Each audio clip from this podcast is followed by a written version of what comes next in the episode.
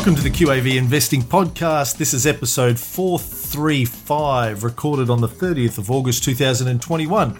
This week on the show, we have some big news. We talk about some minor errors we've fixed in the checklist in the Bible. Tony's pulled pork this week is on COG. We explain the ASX's cash flow anomaly from last week.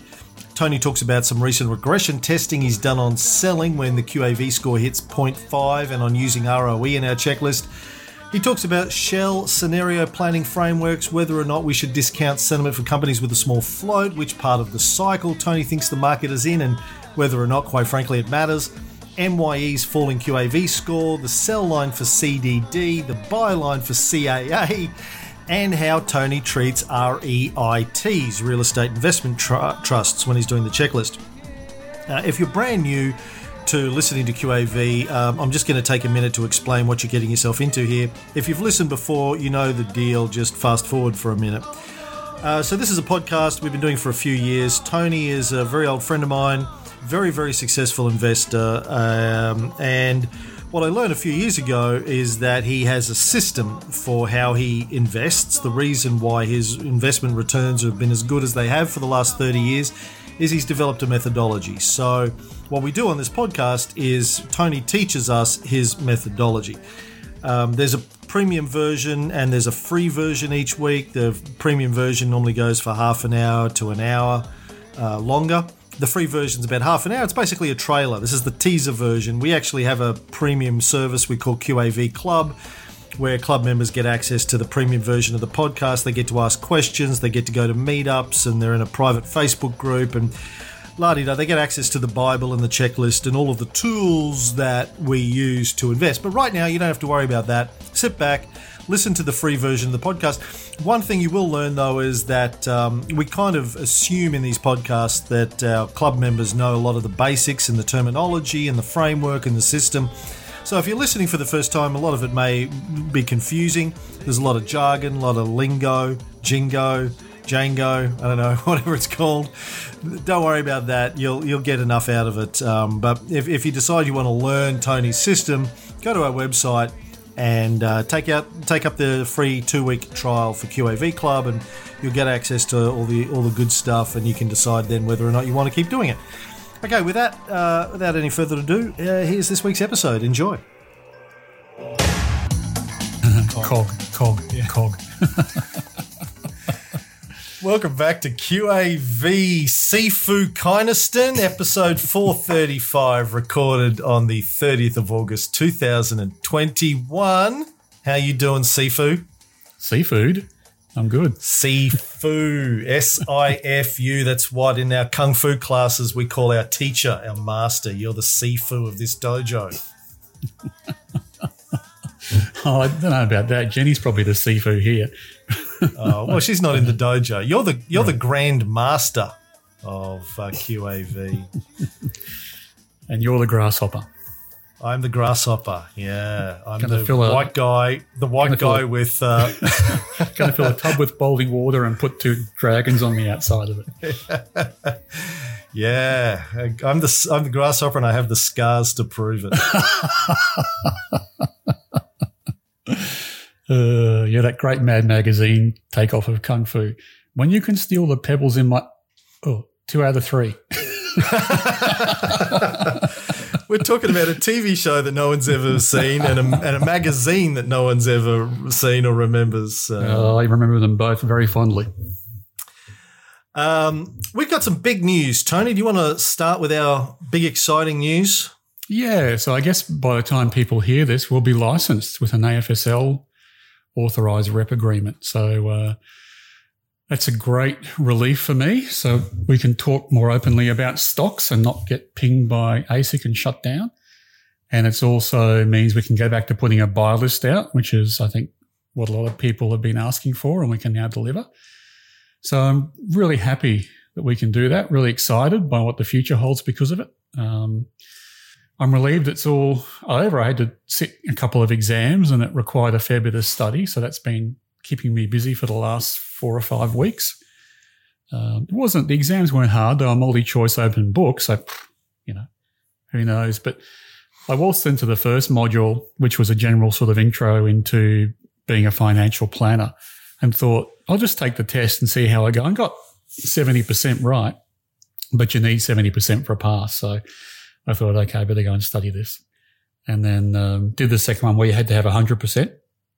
Um, and got there eventually, got, got like 92% the first time and then reset the test again the next day and passed. So yeah, all good. All good. That's good. So to be clear, you're not a financial planner. No. But uh, we're allowed to talk about general stuff like stocks. Yeah. We, we're authorized to talk about securities and offer general advice. Right. Which you often hear about when people do these kinds of podcasts. They say this is general advice only. But, and I uh, want to give um, a shout out to uh, a number of guys that helped us on this path over the last few yeah. months. Um, Stephen Mab sent us some links. Murray Bruce was helping us out, QAV club members. Very and then Phil Muscatello uh, linked us up with the guys that we actually uh, got mm. our license done with through. So shout out to all those guys for generously uh, helping out and uh, getting yeah. us to this place. Thanks very much, guys. And, and, we went for a long time, at least six months, making contact with people. And, you know, I'd send off emails and call them up and tell the secretary, yeah, we're doing a finance investing podcast and we'd like to get licensed. Like, never heard anything back. Nothing. Nothing. no. Crickets. Yeah. yeah. So we, well, we finally found some people. So it's good. Yeah, that's good. So um, we'll be able to do a lot more uh, moving forwards, which I hope will be useful for people. I wanted to say that we had a great Brisbane dinner last week. I want to thank all the guys that came along. There was about a dozen of us there.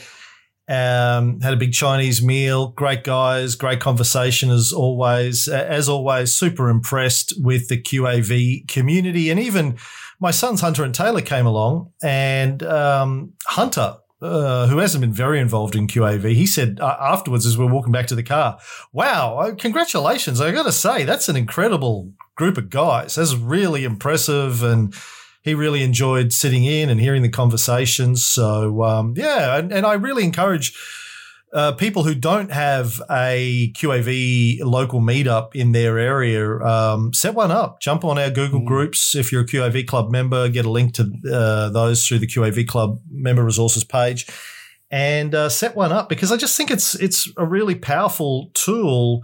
Particularly when you have the the more experienced members getting together with the newer members, and they can help them and as uh, Chrissy has always told me, because she's a teacher, uh, the best way to learn something is to teach it. Yep. So, um, you know, I think you found that over the course mm. of the show, right? As you've had to teach yeah. QAV, you've had to think yeah. in a different think way about, stuff. Yep. Yeah. And not just that too, but I think the tools have improved. You know, I was doing a lot, a lot, I was doing a lot more, a lot more manually than what we do yep. now. Uh, yeah. so that's good. And I think that's probably one of the key things from the meetup groups that I've observed is that, you know, someone will say, Hey, here's my shortcut to do that. You know, oh, don't bother doing that. Do this. Or yeah. here's a bit of code that'll help you do this quicker or whatever, which is really great. So, yeah, you know, that's really useful. I also want to give a shout out to Chris, a new QAV club member who last week picked up some errors in both the AF version of the checklist and the Bible.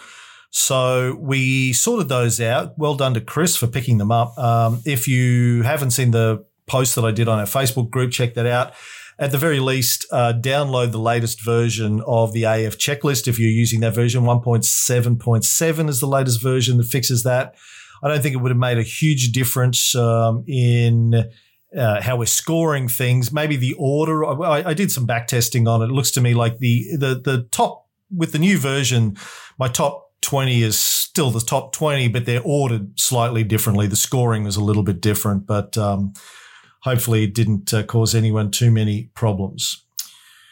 The uh, oh, you you saw a foal take her first steps last week, Tony. I think you wanted to say yeah, something. I was just uh, talking about personal issues. Uh, people may know that I have a horse breeding business, and uh, normally foals uh, birth overnight, so you never see it. But uh, I was just working away last week or maybe the week before and uh, got a FaceTime from the guy at the stud. He said, uh, quick, jump on, this foal's birthing.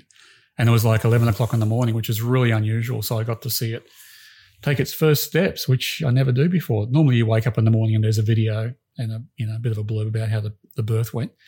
Uh, but it's amazing. It really is to see a you know a big thing come out of a bigger thing, and uh, and just nature just you know gets up almost straight away and tries to walk, and yeah, it's uh, it's amazing. Stuff. Yeah, yeah, really amazing stuff. Mm. All right, what do you want to talk about now? Uh, okay, so let me go through my list. Um, one of the, let me talk about amusing. So, one of the things I've been thinking about in the last little while and is about uh, whether we should, whether it's you know, I'm doing this trial on on um, rotating stocks out, the, the, the lowest scoring stock out of my portfolio and, and replacing it with the highest on the list, and uh, a lot of this, a lot of the, that sort of research and thinking is leading me to look at whether when something gets to about a threshold of a QAV score of 0.05, whether it doesn't become an automatic sell. And um, so I'm also thinking, I'm wondering whether like people have asked, uh, you know, why don't we trade based on the IVs we, we set for stocks? But this might be the, the way to do it. Like if we, if, if we're prepared to buy something when it's above 0.1. Um, and maybe if it gets to say a 0.05, which is probably going to be, you know, double the value of it was when it was at point, 0.1, uh, th- that might be our IV metric. You know, we're buying it when it's a, less than 0.1, or sorry, above 0.1. So it's maybe 0.2, maybe it's 1.1. Um, and then selling it when it gets to be much lower than, than one. Uh, and so point 0.05 is what I'm thinking. Uh, that might be our, you know, buying and selling according to our IV. And I did some back testing. So I went uh, back 12 months and, you know, now that we have at least 12 months of uh, the downloads in the current form, I can go back 12 months and look at what the stocks were like then and then, you know, run forward and put the current prices into that spreadsheet and see what they're like now. Yeah. And um, certainly at, I took all the stocks that were 0.05 or, or had a lower score. And certainly some of them performed well during the year since then. Stocks like Macquarie Bank or Macquarie Group and NIC Nickel Mines both had good years. Um, and both were on 0.05 or thereabouts a year ago.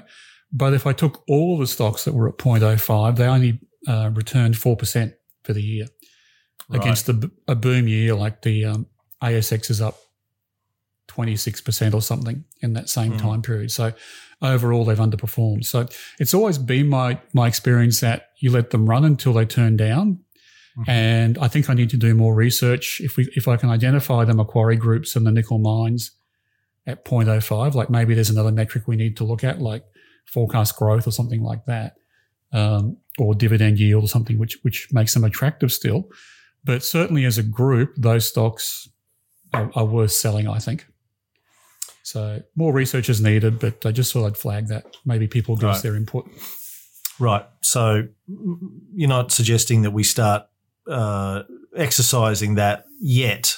No, needs more needs a little bit more research. Needs more research, but I'm just throwing it out there as um, an answer to some of the questions that are being asked around. You know, how do you know when something's fully valued? Shouldn't you be selling it then? uh, yep. which I think are very, very good questions. Uh, and also, too, as some sort of early findings for my testing of a small part of my portfolio in a challenger type environment where I'm turning stocks over month on month. Mm-hmm. Um, yeah. But I'll do some more research and, and come back with a hard rule on that one. Okay. Great. Well, that's interesting. Hmm.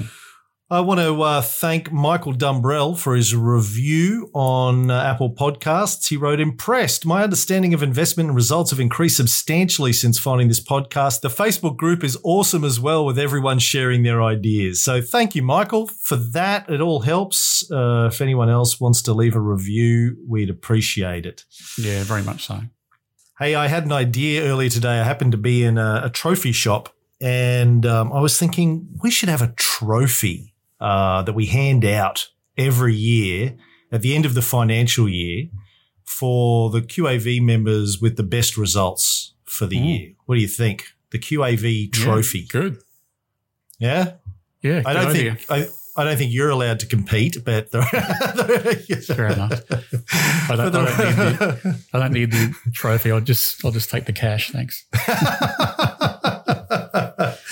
but uh, yeah, so um, I'm going to get a trophy. I'm going to get it uh, a nice, classy looking trophy that'll look good on your mantelpiece or on your desk. Mm. Uh, QAV Club Member of the Year for best results. So uh, if you if you're not actively tracking your results in Stock Doctor or Navexa or Sharesight or something like that, now's the time to do it. It'll obviously have to be on a um, you know honesty basis because we're not going to Yeah. we're not going to ask you to send us your list of trades and, and get it audited. Yeah. But uh, which which yeah. means it'll be a, um, won't be a very expensive trophy. but so uh, yeah, I'm gonna I'm gonna do that. I think that'll be fun. Yeah, good idea. What else do you want to talk about? Uh, just quickly, I spoke last week about uh, Emeco Holdings and how it um, reminded me of the past when a couple of other equipment hire companies were um, taken out. And I was talking about Seven Group buying, and I thought it was Boom Logistics, but I looked it up after the show. It was Coates Equipment Hire, Right. which is part of um, part of their business now, and, and in the same sort of space as Emeco. Uh, so yeah, just wanted to get that straight in case people um, before people come in with questions. Why? Yeah, did you mean this? Mhm. Anyway, um, that's pretty much it. I've got uh, you, you've sent out an email saying that I'm, I'm meant to be the Keith Moon of investing. But, uh, we should we should pay homage to the great Charlie Watts who passed away during the week as well. He did. Like the next day, I was sort of kicking myself that we didn't mention Charlie when we were talking about great drummers in the episode last week. Yeah. Um, but yeah, I think Charlie I'm probably Watt, more a the legend. the- probably more the Charlie Watts of investing. the Charlie Watts. sit Well, in that'll the be the title for this week's episode. Yeah. The Charlie Watts of investing. Sit in the background, be amused with all the front men, and uh, Well, just drive drive the machine.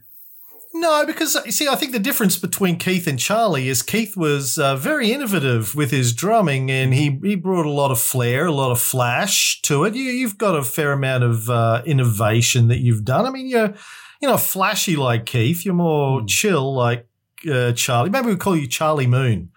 Um, or Well, Charlie Keith was Watts innovative or- too. Don't forget, he was had the matchstick style drumming, and which is you probably find no one else in rock and roll doing that jazz style of Well, drumming. that yeah, he's just a jazz drummer who played rock and roll. That's why he was. He was a jazz drummer, right? That was his True. real thing. And they, yeah, but Charlie, like, and then there's been millions of words written about Charlie in the last week, so I'm not going to say anything new. But you know, I've I, I'm a huge Stones fan, I, I, but I've listened to everything again in the last week in um, respect to Charlie. But you know, outside of some of those tracks like "Get Off of My Cloud," which people always mention, where he, he's um, doing something a little bit more flashy. Outside of that, he was just just keeping it going. Nothing, you know, not not trying to be a superstar, just getting the beat, keeping the beat, and um, did it Yeah. for sixty odd years. You know, yeah, it's amazing. I'm a bit like Charlie in that he didn't want to be a rock and roll drummer. I don't want to be a rock and roll investor. didn't think I'd grow Well, up doing this. I did see an interview with him um, from late in life where he said, "Yeah, I don't, I don't think of myself as a rock star. I don't feel like a rock star. I'm just a guy who turns up. I got a job. I turn up. I do my job. I go home. You know, that's it. you got to admire Yeah. that. Yeah, I do. Did you see the Stones at all live? No, I've never seen the Stones. Sadly, Yeah, I've seen them a couple of times. They're brilliant, great. uh, we were talking about that at the Brisbane dinner. I said Tony has seen everyone and multiple times. Mm. Uh, particularly when you were living in Toronto, right? You used to just rock down to the US to see concerts I whenever missed you the. Stones in Toronto. They turned up like about a week before we arrived there, so that was unfortunate. But yeah, I saw them in Melbourne a couple of times when I was living Mm. there. Yeah, I've really always, saw Jagger there as well when he was solo touring in the late eighties, which was good. I liked his solo album. I thought it was pretty good. Yeah, I like Keith's solo albums more, but yeah, uh, so do I. Expensive. I've always- they're great. yeah, I've really struggled though to pay three hundred dollars for a ticket to a rock and roll concert. It just Yeah, a, I could never tough. afford it. B, it always just struck me as very un rock and roll. Yeah, But uh, It's even worse in Toronto too. I mean, um, they have uh, StubHub and the the scalpers. Um, you know, they'll buy tickets. There's no limitations on them. They'll put them on StubHub, and like you can pay if you want sort of front row seats to Pearl Jam or something, you'll pay a thousand bucks for a for a ticket.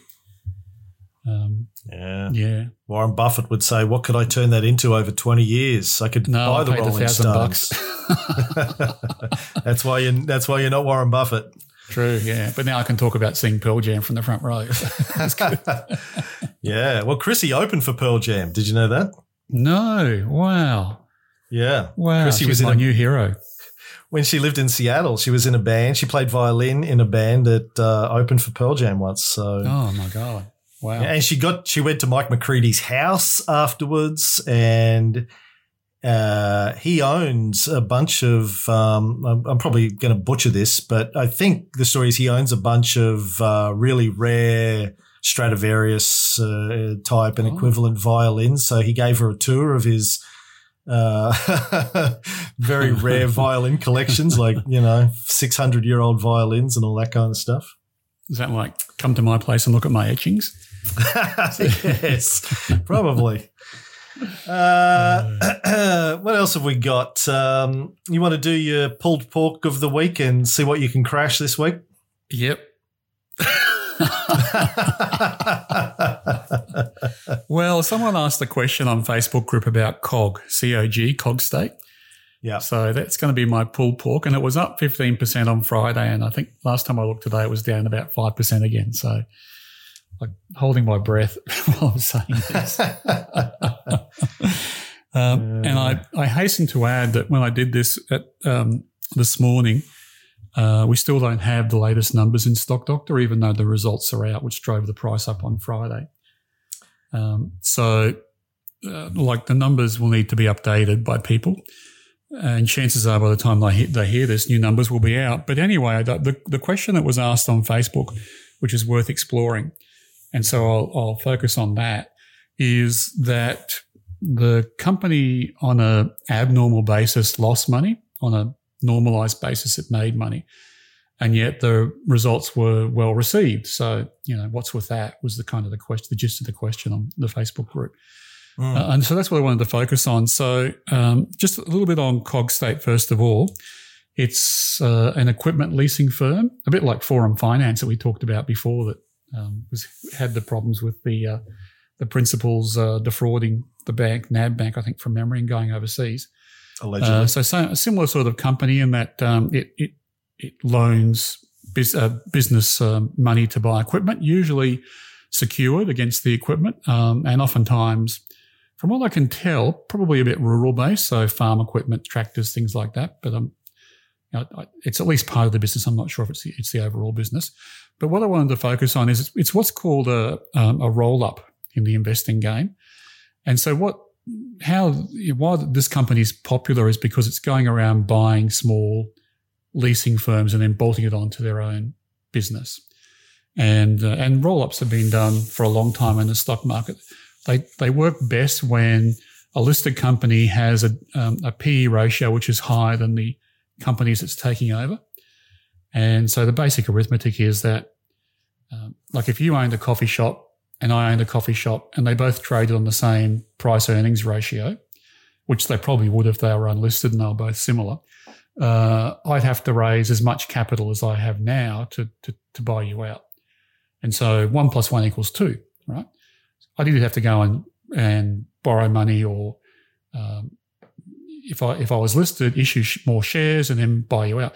But if my, if, co- if coffee shop number A had a PE ratio that was twice coffee shop number B, then it's much easier to take over coffee shop number B. Uh, you, you, you'd still have to issue sh- new shares, but only half the number you'd have to issue if they were um, if they were both on the same PE. And so uh, having a higher PE ratio is really helpful if you're taking over a company. And in the equipment roll-up space, um, the, this company trades on a PE of around just under 15, so it's about 14.9 when I did my numbers. Um, and it mentions somewhere in the in the presentation I read today that most of the companies in the space that are unlisted trade on a PE of about seven. So it's about half that. So this is a case of one plus one giving you three. So they can go and take over, you know, two companies um, that, that an unlisted company could take over for the same sort of issued capital. Uh, and so that's how roll ups gain momentum. And they're loved in the investment community because uh, they can just keep going until there's no more equipment companies left. and this kind of arbitrage between high PE ratio and low PE ratio goes. And so it's a, it's almost like value investing in reverse. Um, they're, they're getting valuable acquisitions because it's costing them half what it would cost an unlisted competitor to buy these companies out. So it's, it's a, yeah, it's, it's a, a good business plan. The cautionary tale comes at the end when they, when they finished all the roll ups and it's a mature business. Mm. And there's, there's, you know, cases where companies have fallen over when they've reached that stage. And the, the classic example is ABC Learning, um, which was a roll up of childcare centres um, done by a Queenslander by the name of Eddie Groves, who had um, one of the more fashionable mullets to come out of Queensland. and uh, uh, fairly naturally, I think, he went aggressively rolling up all these childcare centres, which traded on very low multiples. And because he was listed, he had a higher PE ratio and could issue scrip easily and take them over. Uh, when that sort of started to reach maturity, he was under a lot of pressure from the investment community to keep growth up. And so um, that put pressure on a lot of accounting anomalies, which came out once the company finally collapsed. Uh, but when, when a roll up reaches sort of maturity and there's no one left to buy, um, they've got to, it's very hard for them to get the same sort of growth um, out of the existing businesses they were getting when they were buying them cheaply. So that's just one thing to watch out for. I, I don't know if we'll be in cog state when that happens, but uh, yeah, that happens. There are other people doing it in the market in different ways. It's a bit like WiseTech, which is a bit of a market darling. And I think it, its share price went up like 50% after its results came out last week. Um, another sort of um, high priced tech company. It's a freight logistics company, but it's been going around the world buying other freight logistics software, sorry, freight logistics software company. It's been going around buying other companies that produce logistics software for freight companies and using its high PE to do that. And again, you know, who knows what will happen when the when the they run out of companies to buy. They've got to then get good growth out of their mature business, and that's hard to do. So, but on the way up, it's a great ride. You get big share price appreciations. So I just wanted to make that clear about um, COG. The second thing is to look at its results, and uh, they're not in Stock Doctor yet, but the results that were on their website, um, first of all, they're unaudited, which is kind of a bit of a surprise because most companies are releasing audited results now, and they'll certainly have to be audited by the time it gets into the annual report, which will come out in the next month or so. And and the results contain two two issues which um, are worth highlighting. Uh, the first one is that there was a going concern clause. So the directors called out the fact that if you looked at the numbers the way they're presented, then there's a you could draw the conclusion the company wouldn't be able to pay its debts going forward. They have a reason for that, which I'm satisfied is a reasonable reason. And it's got to do with accounting principles with these kinds of equipment leasing companies. And they call out the fact that the, um, the debt is treated as short term because it's issued in the, in the year that they, the equipment's leased and it's amortized into that year. And, uh, but the asset is amortized over its lifespan, which might be three or four years. So you have this mismatch between uh, current liabilities and current assets. So you have lots of long term assets and lots of short term liabilities. But the reality is the lease will match the life of the equipment. And um, so it's all tickety boo. So I kind of get that. I give them, a, give them an okay tick on that, but it'll be interesting to see what the auditors say about that. So I, I flagged the fact that this could be um, a qualified audit when the audit report comes out. Uh, that's the first thing. Second thing is that uh, there was also a big write down of intangibles um, for this company, which is why as someone pointed out on Facebook, the company made a loss. If you look at the the P&L, but uh, it's it's called an abnormal year or an abnormal loss. And so if you look at the ongoing operations, they're quite profitable. The abnormal loss again, again, it looks like a bit of an arcane accounting treatment. So I'll be interested in what our friends, the auditors, have to say about it. But basically, it's a write down that occurred because um, this they've been centralizing the the new equipment lease businesses they've been buying into their um, an existing one, and the accounting treatment for that is that the one that they purchase has to be written down, even though it's still essentially going operating as it was, but part of a new business, and because uh, technically the old business is being closed and it's being wrapped up into the new one. So there was a um, an abnormal write down of amortization for the goodwill on those um, past couple of purchases. again, it makes sense. Management explained it; it makes sense. Um, but it'll be good to see what the auditors come out with. QAV numbers are good for this one, albeit we still have December 20 figures, so they may change. Uh, QAV score 0.25, quality score 82%. And some of the highlights, I won't go through the whole lot. Uh, financial health is strong. Uh, the uh, price to cash flow is only 3.3. The uh, net equity per share is $1.09. There's no IV2, so this is not being covered by any brokers or many brokers, which is something I like because it allows us to form an opinion and get in there before the broker community have a look at it. Uh, little yield, 1.9%, but not, not great. But directors hold 20%, which I thought was good. That's a big tick from me. And, uh, using the current PE, it, it's not the highest or the lowest, so it'll get a score of zero, which I don't think will change when the new figures come in. And it's been in an uptrend for a while, so it's not a new three point trend line uptrend. So that's COG. Have a look at the new results and and watch out for the audit report when it comes out too. I think the biggest thing on the scorecard that you didn't mention is the fact that their CEO is in currently hiding in Athens. So that's good.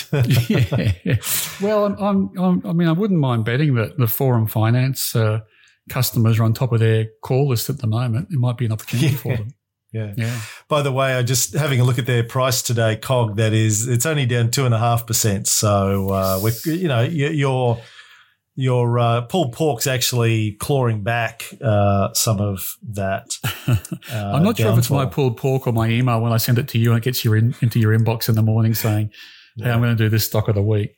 Yeah, somebody's the, monitoring my the Chinese, emails. Yeah, the Chinese uh, hackers are on your laptop. Yeah short the stock. Um, speaking of anomalies and numbers, though, last week we talked about ASX's cash flow. ASX, mm. their company, that is, and yep. I know you then spoke to Baillieu's and you uh, had a bit mm-hmm. of an update on all of that. Do you want to quick? I know it's not in our notes, but can you oh, just oh, okay, walk us yeah, quickly sure. through one?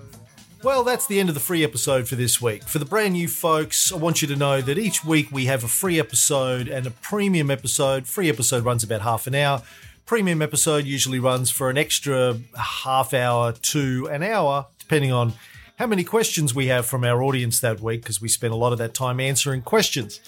Uh, if you want to check out the premium episodes, you can go up to our website, qavpodcast.com.au, and sign up for the two week free trial. You get to have a look at the uh, premium episodes, you get to have a look at the checklist, the getting started guide all of the video content that we have.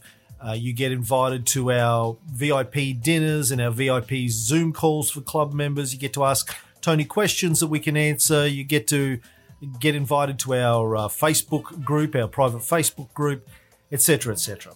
So, and also uh, we get a, a private uh, club member newsletter each week we send out as well with some stuff in it. So check that out qavpodcast.com.au but as i said if you're brand new and you want to you're trying to figure out what's going on go back and listen to season 3 episodes 1 3 and 5 301 303 and 305 and then you might also want to go back and listen to season 1 as well all of the free episodes in season 1 where we go into a lot of detail about tony's system and methodology and figure out if this is right for you if it's something that you want to go further with if you want to learn how to invest like Tony does, then you can check out the uh, QAV Club. Uh, the other thing I always have to say is we're not financial advisors, so don't take anything you hear on this as financial advice. This is just here to teach how one guy invests and thinks about investing. If you need financial advice or tax advice, please go see a financial advisor or tax advisor. Uh, with that, stay safe, good luck with your investing, and we'll be back next week.